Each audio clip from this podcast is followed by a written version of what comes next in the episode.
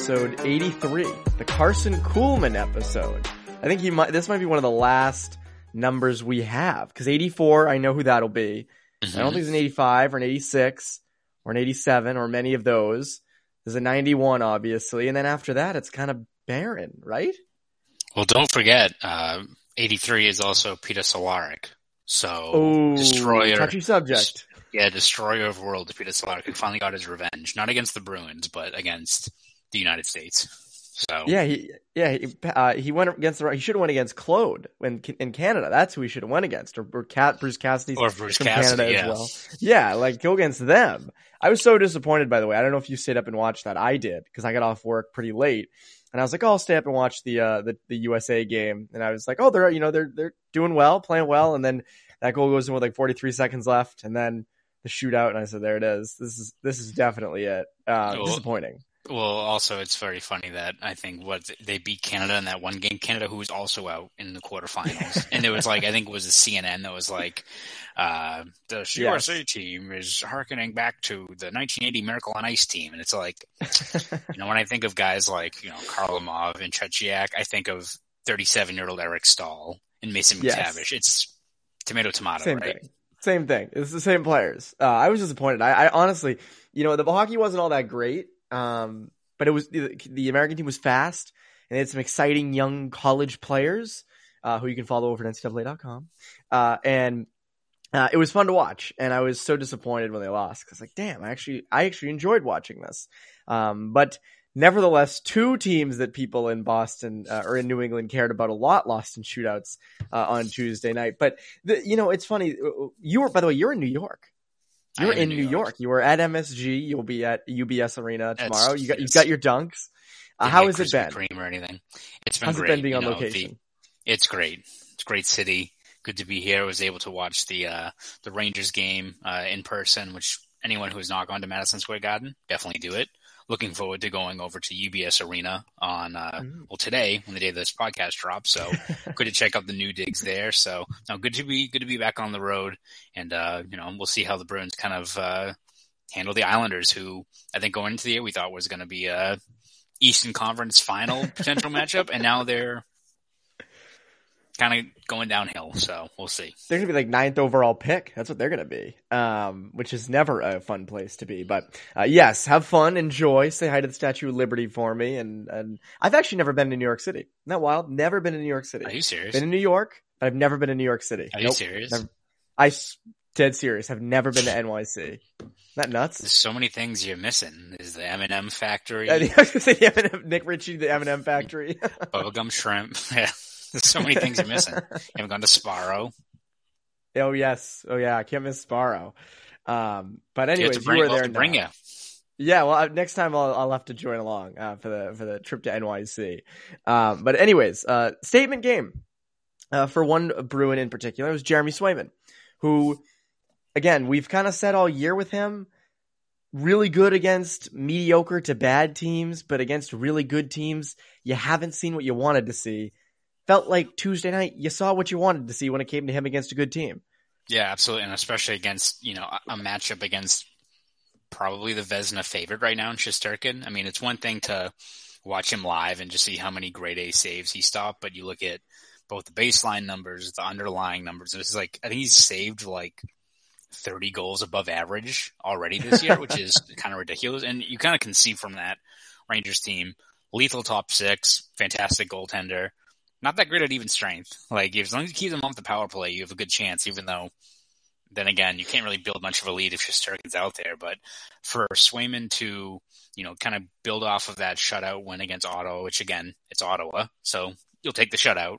But to see him then get a, another start, you know, back to back and go up against Rangers in Madison Square Garden in a game where Shesterkin was in complete control, to kind of have that back and forth overtime shootout where it seemed like both those guys were kind of trading trading chances, you know, trading great great A saves.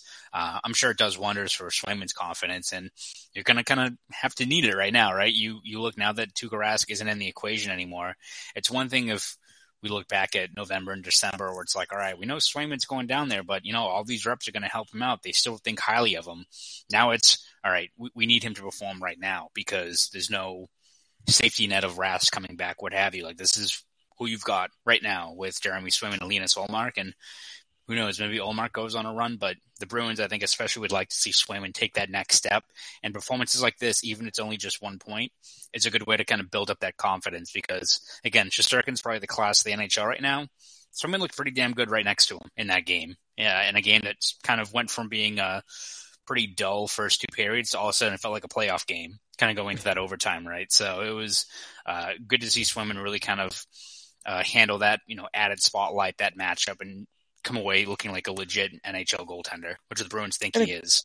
Yeah, and again, I mean, if he controls that rebound on their lone goal, it's a one nothing win. Like yeah. again, I mean, obviously it's easy to point out those little mistakes, but that was a simple. I mean, that goal somewhat was his fault. Mike Reilly went down early. Like there were other factors into it, but it was kind of like, well, if you just corralled the rebound, you win that game one nothing.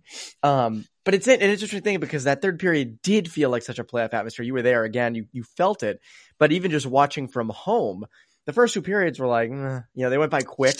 But in the third period, it was yeah. very much, it was very much felt like a playoff atmosphere.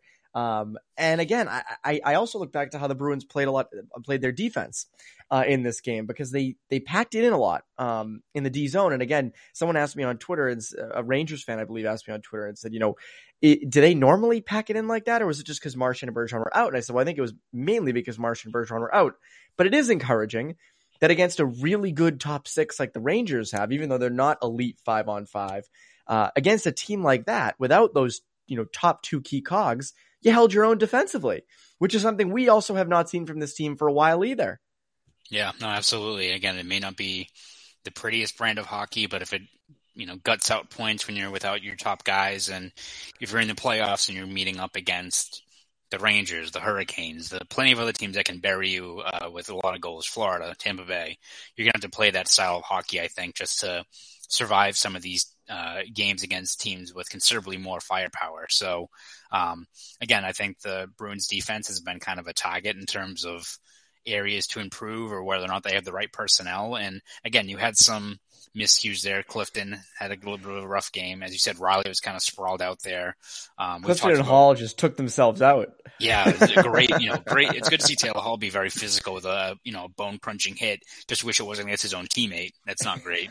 but um, between that, you know, guys like who I think really have to tighten up their game. I think everyone has more or less said that already. Um, it's still encouraging from the you know perspective, not maybe the personnel, but the scheme that it seems like you know, the collective unit as a whole can kind of execute what the Bruins need to do in that situation, which, I mean, we've seen it. It's mapped out in their underlying numbers, what have you, that they don't give up a lot of grade A chances compared to other teams.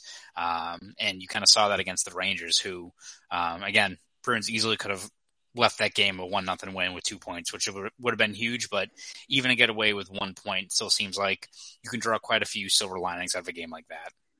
Oh yes, for sure. Another thing from that game, you mentioned Shesterkin earlier getting pulled with 40 seconds left in overtime by the concussion spotter. Now, some were saying it was because he flopped. It was tough to tell. I mean, he did get run into. There was maybe a little theatrics to it, uh, but him just you know having to you know slamming the stick against the glass and um, definitely, I mean, weird timing by that spotter. I mean, that is like I remember a few years ago, it was Marchand right who got pulled in the middle of a game and said like, "Oh, they're just up there." Ripped eating cheeseburgers yeah. and yeah, yeah, eating cheeseburgers. Uh, yeah, ripping the poor concussion spotter. He's just trying to do his job. You know, the guy's like, oh, he think I think he hit his head. Like we're calling him off.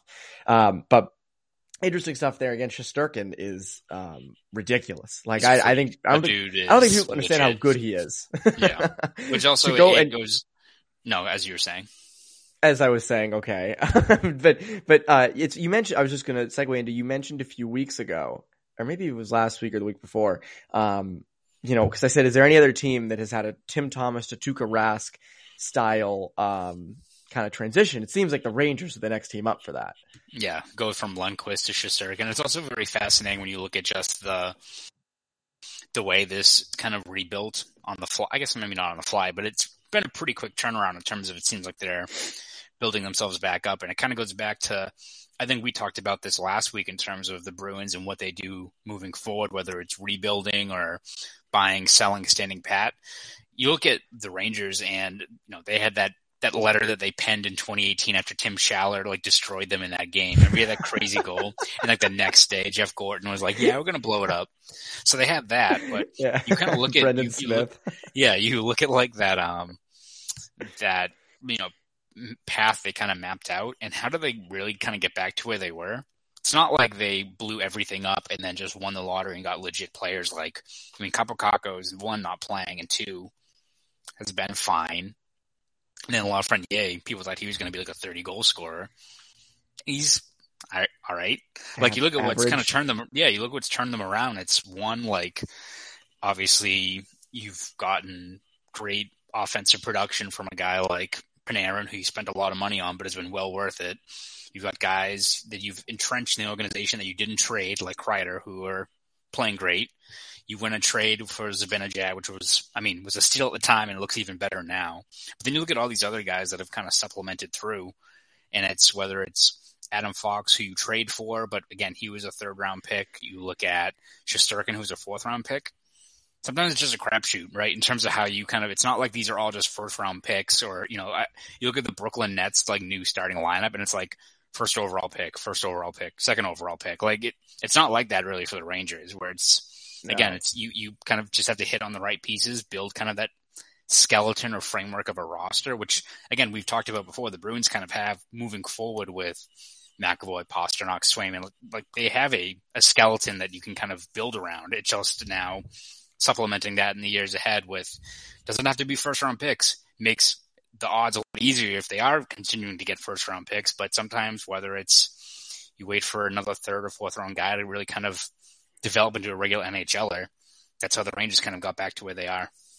I mean, Bergeron was a, a second round Second, pick, and you look at guys like Lucic and Marchand; these were not top Mhm. picks. Um, and I think it's again, it's it's partially getting lucky and just good drafting. Like I Yeah. think it's a perfect blend of both. Um, and it's funny that the interesting thing about Panarin is Panarin. You know, you don't see a lot of high, you know, um, highly paid free agents in hockey go elsewhere and do really, really well. He has elevated He's- his game even past where it was. Yeah, I mean, awesome. was it eighteen nineteen or nineteen twenty where he could have won MVP? Even though I think they like almost Yeah. missed the play, or they they made the bubble. And it was Yes. nineteen twenty. He was just unconsciously good. He's a freak. So, I mean that yeah, that I- dude is that dude is so much fun to watch. Yeah, and again, Kreider also was another guy at the. I, but what deadline was it? The twenty was deadline. 20, that was 2020, I want to say. Yeah. because they were going The- they were they thought they were going to trade him, and then they signed him like I think the day of the deadline to a contract extension. so and that was the guy that the Bruins were like reportedly potentially in on. So checks You off all how the different things boxes. Yeah, he does check off the local kid, all that stuff. Um, the other funny thing is, I always thought the Rangers were a good fit for Jack Eichel. Obviously, that ship has sailed, but I always thought, you have the pieces, it'd still be good. Um, wouldn't be a bad idea. Um, speaking of not bad ideas, Patrice Bergeron is back. Bruins dodge a huge bullet. Never had a concussion, just had a laceration to his head. He said uh, it's not confirmed yet that he's uh, playing Thursday, but it feels like it's because he was in a non-contact jersey that he probably will be um, back in the lineup. Safe to say, though, pretty big bullet dodged. Yeah, absolutely. I mean, it's not just we talked about in the immediate aftermath. It's not just losing Bergeron for any stretch of time, which is a big hit for the Bruins, but we've talked about it before with his concussion, you know, history, the dangers of that, the you know, the perils of trying to map out the recovery for an injury like that, especially when he suffered it. It's one of those ones where if it was a concussion, you have to go through that kind of narrative of, all right, this is already a guy who's talked repeatedly before about taking kind of a step back and evaluating his career and his future going forward this upcoming off season. If he has another concussion, which he's had plenty of times before, is it the thing that puts him over the edge of, you know, I can't keep doing this. I have to take kind of the longer view beyond my playing career. So again, it's only only a laceration that needed like a couple, quite a few days to yeah, quite a few days to heal up. Same as like Coyle. Coyle got like I think his his wrist cut um by swinging. yes, on that, that, was game on- scary. that could have been Yeah. really bad. and literally after he's like, oh, I'm fine. Just a few stitches. Yeah. Like probably like cut all the way through here, but Yeah, it's good to oh, go. no but deal. I mean, but I mean for the Bruins, yeah, for for that to be just a, I guess what is it, superficial, Sup- superficial wound, whatever. Like it's not like a concussion or anything like that. I'm not a doctor. You wonder why I went to college of communication? Crazy. Yeah, you went to but, BU.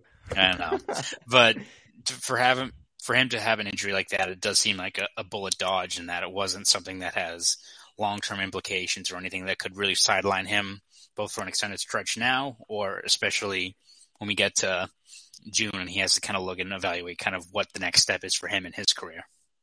Yeah, no, definitely um, a huge bullet dodge with that again. Like you, you, you're seeing, you've seen the past bunch of games without him how uh, important uh, he is to this Bruins team. But safe bet that a guy like Bergeron is going to be back in the lineup, looking good, all those things. We're talking about really safe bets. We're always talking about our good friends over at Bet Online. Right, you are, Evan. Listen up, guys.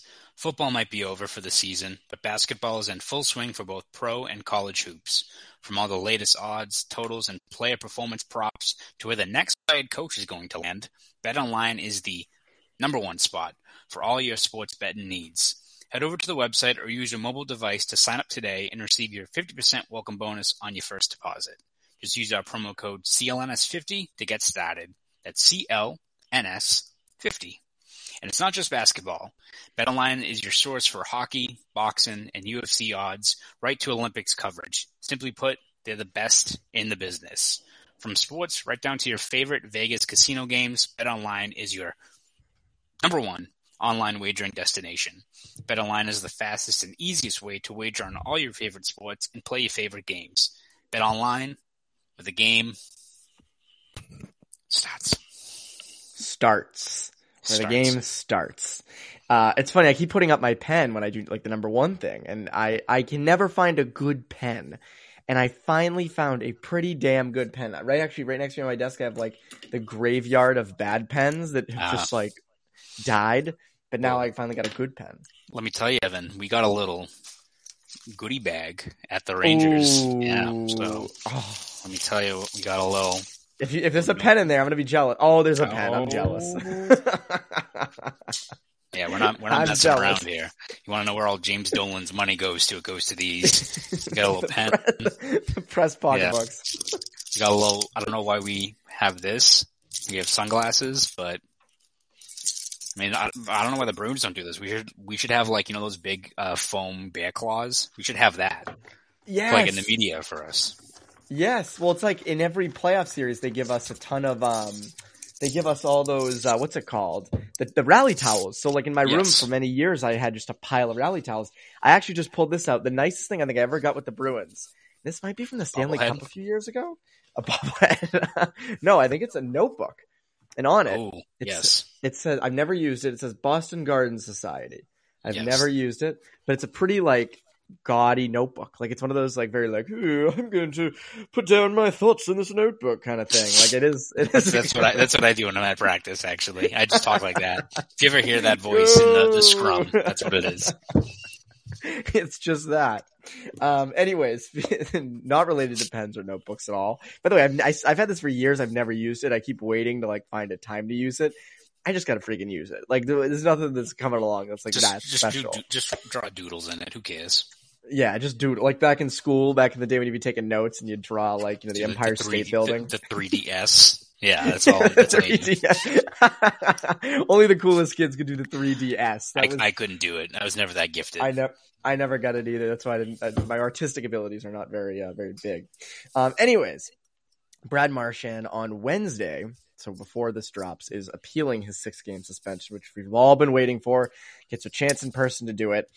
I don't know. I just have a feeling it's probably not getting shortened. Do you think there's a chance that it could be?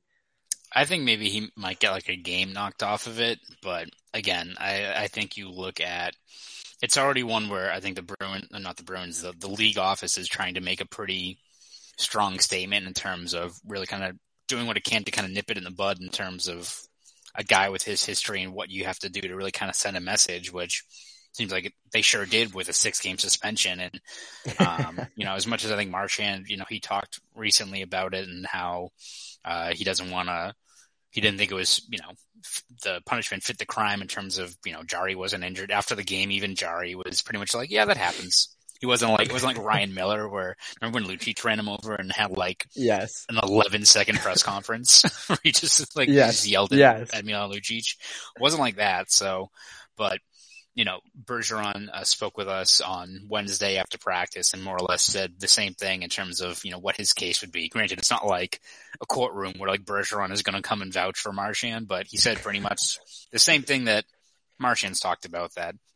Even with his history, which you have to be cognizant about, still wasn't an uh, incident that injured Jarry or, or what have you. And at the very least, it's a suspension worthy offense, but six games, maybe scale it back. So who knows? Maybe it ends up being four games, five games, or the, the league can just you know, sit still and, keep it as is. And hopefully that kind of delivers a message to Marchand. But, um, in terms of getting it completely wiped off the board, in terms of him getting back here on Thursday tonight against the Islanders, probably not. I would assume not. Um, but even if it's, you get one game kind of take, uh, knocked off here, I'm sure the Bruins will take that because he clearly deserved the suspension in some capacity. It's just, I think for him, probably it's the length of it that is what kind of drawn the ire from him in the NHLPA because he's missed three games thus far. So it's, yeah. you get three so far, and then it comes down to the next three. Maybe they say, you know what, Brad, we're going to actually extend it. That would be less now. than ideal. no, uh, I, I just personally, I think with the way the league views him, with his past history and everything, his reputation that they continue to put into play, doesn't feel like they're going to knock down the six games. Uh, I would also love to be a fly on the wall in the appeal hearing uh, just like what he says and how it goes and the, the bad blood. Like I'd love to just kind of witness it all. He just you know? he just like, has like a PowerPoint PowerPoint. I can't even say that word. A PowerPoint presentation. he just has that on, but it's like one yeah. of the. It's those TikToks where it's like the Hotline Bling playing, and it's just like a really bad 3D thing, and it just it won't even load. And you're like, no, it's six games, Brad. Like we we have other stuff to do. Yes, yes. I think that's. I think he's gonna go for that. Maybe he makes like a TikTok, like a TikTok dance, and that's how he like mm. presents. Uh, I don't know how that's gonna sway George, but we'll see. It could. I, you never know. I mean, maybe George, you got to be more with the kids. This is what the kids are doing. You know, maybe maybe that works itself out. But should be interesting to see what happens with his appeal. I, again, I just doubt it goes uh, under six. Um, but on a much better Bruins note, uh, this uh, Frederic Coyle Smith line. We we discussed this a little bit on Bruins because we saw it a little bit in the Ottawa game. Now it's another game of them playing really well together. And it's one of these lines that when you really think about it, could open up a lot of doors and opportunities in the top six, right? If if you can put Smith with Coyle and they produce, and you find a spot for Frederic in his kind of tough game mixed with like actually playing real hockey, you might have something here. Yeah, absolutely. I think it's a positive domino effect if you're able to keep that line together. Um, and it seems like barring any other late lineup changes, you're probably going to see that line again on uh, Thursday against the Islanders because uh, Bergeron was with Hall and Pasta on that top line today, and they pretty much the Hall line has kind of more or less been broken up. He's kind of back more in a third line role, and it's the Frederic Coyle Smith line that's kind of still the de facto two second line there. So um, once you get back to full strength, that yeah, as you said, not only is it I think one of the more encouraging things you've seen so far from that line is it seems like Coyle's been a lot more assertive, especially in the offensive zone. He's not deferring as much. I mean, he gets that goal off of, you know, kind of just driving towards the net, rebounds there, and he's able to knock it past Shesterkin, which is no easy task, as we've seen from him all year. um, but then, yeah, if it also not only gets Coyle more engaged, which is a key thing this team needs to do to kind of get that middle six group going, if you're able to uh, get Smith going, which seems like that guy's been snake bit about 10 games now, that you hope that eventually he gets into one of these four goals in five games kind of run here that, you know, is able to get him going a little bit. Um, and uh, again, as you said, Frederic, Frederic, who we know he can be a, you know, a, a regular fourth line guy, but if this kind of unlocks a little bit more offensive game out of him, having him play kind of more straight line minutes of just being more of a power forward than just a, a four checking presence. I mean, that gets him going because again, I don't think the Bruins need him to be a 30 goal scorer, and he won't be. But if it's a situation where um, he becomes just a, a, solid middle six guy that it contributes to your team, you'll take it. So if that ends up being your third line, you can roll with a a group that is physical, can be a, a matchup problem against heavier teams in the playoffs. Seems like it works out for everyone involved. Yeah, again, that they all play kind of similar right? They're all they play a hard nosed game that you know they're good on the forecheck, all those kind of things, especially in the ozone.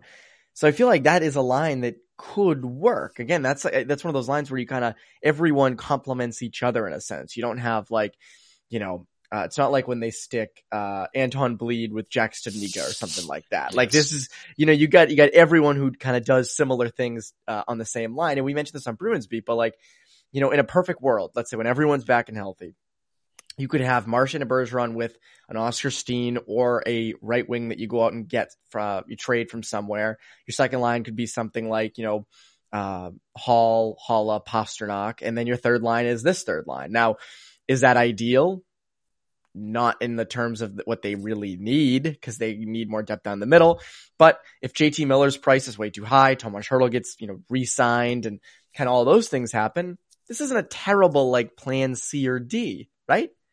Yeah, no, absolutely. And again, as you said, if it just balances out that scoring, it's going to be key for this team uh, in terms of just giving yourself more options. So, um, again, going into the year, were you going to say that Frederic was going to be like next to Coyle as a, a, missing piece? No, but if it, if the sum of those parts draws the best out of these guys when they're playing at their best, because I mean, we saw it, we've talked about it before, but in that 2019 playoff run, not only was that third line with Heinen and Johansson and Coyle so, you know, great because it seemed like the points were producing, but also that was when Coyle was more or less a finisher on that line. He had what seven, eight goals during that playoff run, and he was kind of the guy that was taking those shots that was driving towards the net.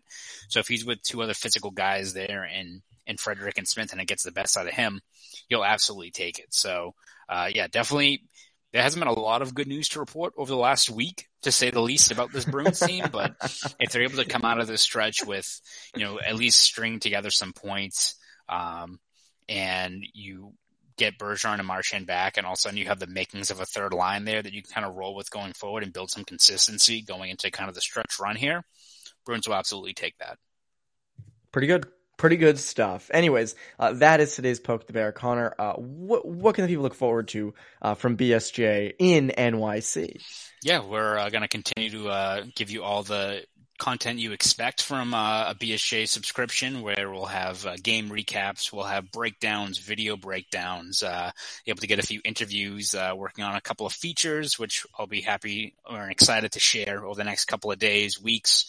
So all that stuff will be over at BSJ. So you want to uh, please subscribe to BSJ, BostonSportsJournal.com. You want to follow me on Twitter? You can do that at Conor Ryan underscore 93 go do all that. That's Conor Ryan. I'm Evan Marinofsky. You poke the bear listeners. Have a great rest of your day.